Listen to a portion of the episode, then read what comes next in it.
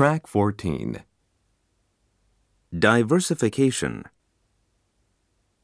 1, Products are often modified to meet existing market demand.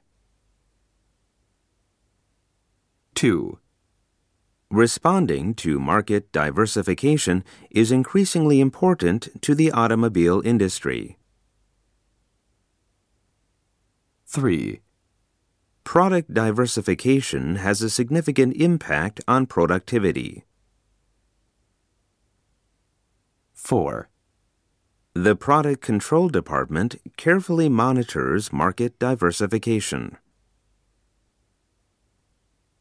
5, Diversification certainly reduces the effect of mass production. 6, Increasing product diversification often has a negative impact on our suppliers' job performance.